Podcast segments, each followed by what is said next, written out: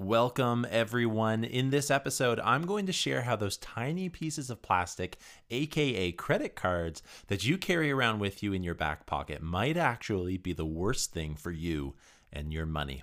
Welcome back to the Mindset Money and More podcast, where I help you upgrade your mindset, money, and more so you can live a life full of financial freedom and purpose. This episode is brought to you by my latest transformational program called the Mindset Money and More Mastermind.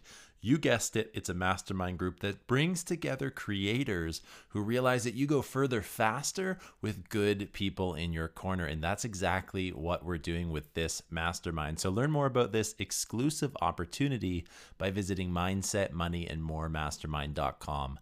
Now, today we're going to dive into a topic that affects hundreds of millions of people all around the world, and potentially even more than that when we think about it. But that topic is credit cards. While they can be convenient, there's a darker side to these little plastic cards that many of you listening, or many people of you out there, might not be aware of. So, as much as I love using my credit cards, I've talked about that time after time on these episodes on my YouTube channel where I take you behind the scenes and I get to show you some of the experiences I get as a result of using credit cards. I earn rewards points and I earn those and I use those to redeem them for free flights and free hotels. And I can't have a channel, I can't have a podcast that pushes the good sides of them without recognizing that they might not be the best option for everyone out there. And I took a little bit of flack when I posted this video on my YouTube channel because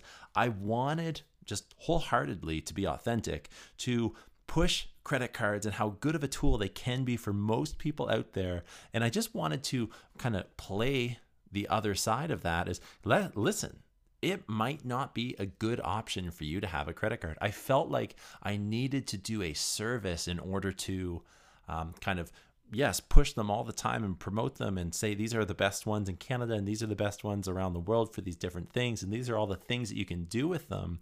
But in order to just have some integrity, I felt like I needed to create something that told and reminded people because you probably already know this that a credit card might not be the best option for everyone out there. And when I posted that video, I got some flack for some very interesting reasons, um, but I still stand by it. I still stand by that decision. I'm glad that I did that. And there are five reasons why owning, having, using a credit card might not be the best option for you. So, number one on our list are the high interest rates. This is a serious one. So that's why we're starting off the list with this. Number one on the list are the high interest rates. Credit cards often come with sky high interest rates. And if you're not careful, that small debt can quickly spiral out of control. In Canada, most interest rates on a credit card are around 21%, or at least the ones that I've seen, the ones that I have. But as of this week in the US, the average interest rate for a US credit card is 27.84%.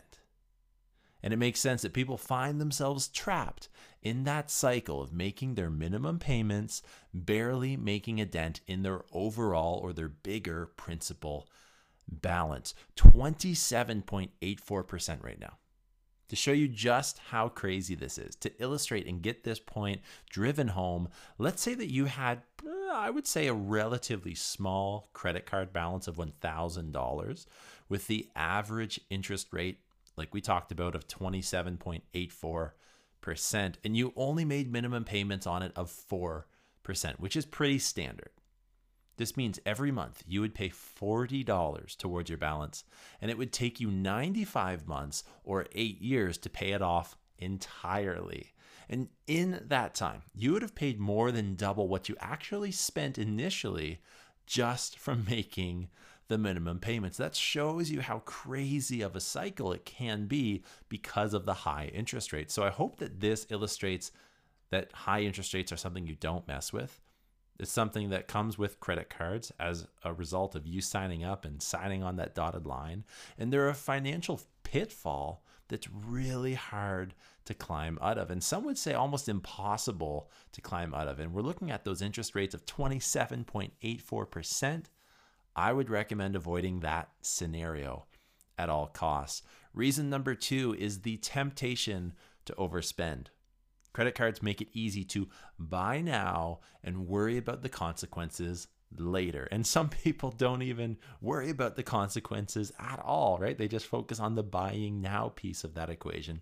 And that's not going to work. This convenience can lead to impulse purchases and debt accumulating. And really, that debt might have been avoidable if you were doing using something like cash transactions. So I really think it's essential to be mindful of your spending habits to prevent falling into that overspending trap. And I don't want that to happen to you. I don't want you to find yourself spending too much money. So try one or more of these tips I'm about to break down for you that are really easy, that are really simple to do and use. And if you start implementing them, they're going to make a difference when it comes to overspending. Tip number one swap your credit card out for a debit card or just simple cash. Tip number two ask your bank to set a spending limit on your credit card per day or per month. And tip number three, wait 24 hours anytime you need to make a major purchase or any purchase at all, if that is doable, to make sure that you're buying something you need versus an impulse buy. Our third point is closely tied to overspending, and it is accumulating debt. Credit cards can create a false sense of wealth, allowing you to spend money that you don't actually have. And before you know it, you're juggling multiple balances with varying due dates, and it's so difficult to keep up. Even for me, who has a pretty good system with four credit cards, who I use them religiously, I use them for about 95% of all the payments. Potentially even more um, of everything that I do, right? I know the system that I use, but it does take some management right? So that can be really hard to just even keep track of when you need to pay it, let alone actually making the payments. And that weight of debt can have serious implications for your financial well being. So, those same tips that I shared in the last point are going to help you avoid debt piling up. Let's talk about reason number four, which is the negative impact on your credit score. Maxing out your credit cards or consistently carrying high balances can harm your credit score.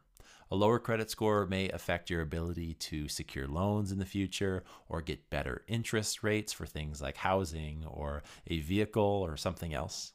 It's crucial, though, to be mindful of how your credit card usage can impact your overall financial health. So, make sure to always pay your credit card bill in full and on time to avoid any major dips of your credit score.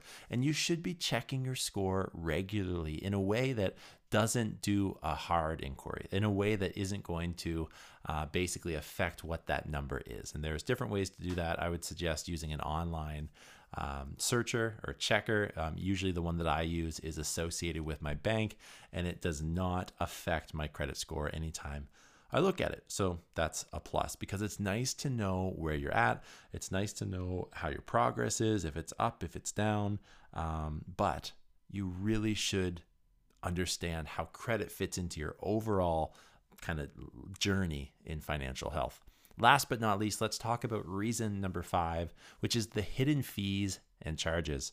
Credit cards often come with various fees, such as annual fees, late payment fees, and cash advance fees, right? Those are some of the basic ones. There are other ones in there as well, but I think those are the three basic ones that you're going to face uh, as a user of a credit card. And these fees can basically add up really fast. They can kind of stockpile and pile and pile, and they can contribute to the overall cost of using credit because I have annual fees, everything from $12.99 a month, which is about like 150 ish bucks, to 120 bucks per year, to really expensive ones, like I'm going to talk about in a second. But those fees can quickly add up and really make sure that the cost increases as well. So, understanding the terms and conditions of your credit card, sitting down when you get the card, and actually, I shouldn't say that when you get the card, before you get the card, and kind of mapping that out is really going to pay off. And it's crucial to avoiding unnecessary charges. And